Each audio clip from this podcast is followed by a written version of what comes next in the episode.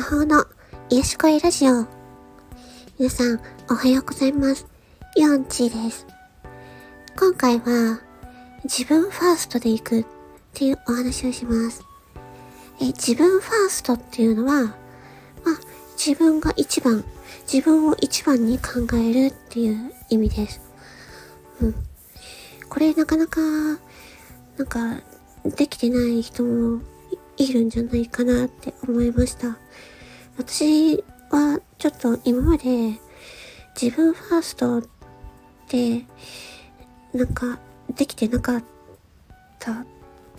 で、結構他人のためにいろいろやってきたっていうのが多かったから、なんか自分ファーストっていうのができてなくて、それがなんか自分を大切にできてなかったなって思いました。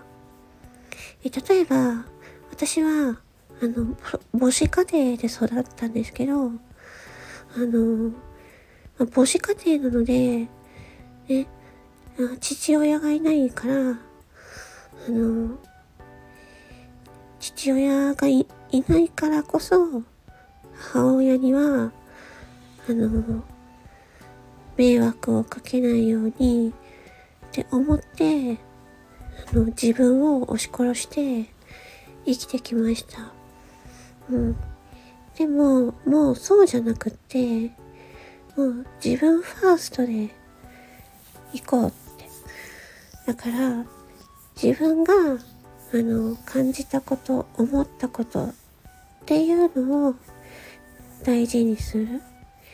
他人がどうこうとかではなく自分が思っていることを大事にするっていうことをうんなんか最近は結構あのそういう風に思うようにしています。うん。えー、他人は他人、自分は自分だし、うん。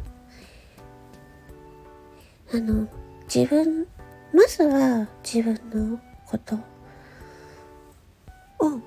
やる。うん。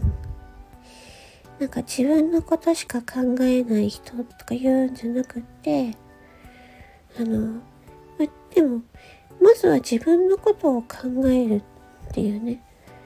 で、そこで余裕ができれば、なんか他人のことも考える。だって自分のことでいっぱいいっぱいだったらさ、あの余裕がなくて他人のこととかさ、気遣いしてあげられないと思うんですよ。だからまずは自分自身っていうのをこう見つめ直して、うん。自分ファーストで行くっていうのは自分が一番っていう自分のことを一番に考えるっていうことです。うん。私は、その、母子家庭で育ったので、もうとにかく母親のために、うん。母親のために生きてきたようなものかなって。今は違うけど。うんまあなんかね、なんか今、その自分ファーストっていう単語がなんか降ってきたので、そういうふうに思いました。うん。だから、やっぱ、何にせよ、自分はどう思うのかっていうところ。で、そう。で、自分はどう思うのかっていうのを、自分の中で受け入れて、うん。で、その上で、あの、周りの人たちのことを考えて、うん。それでこう行動する。うん。やっぱり自分のことは自分が一番ケアをしてあげなきゃいけない。うん。だから、まあ、親とか関係なく、うん、自分ファーストで行けば、うん、いいんじゃないかなっていうふうに思いました。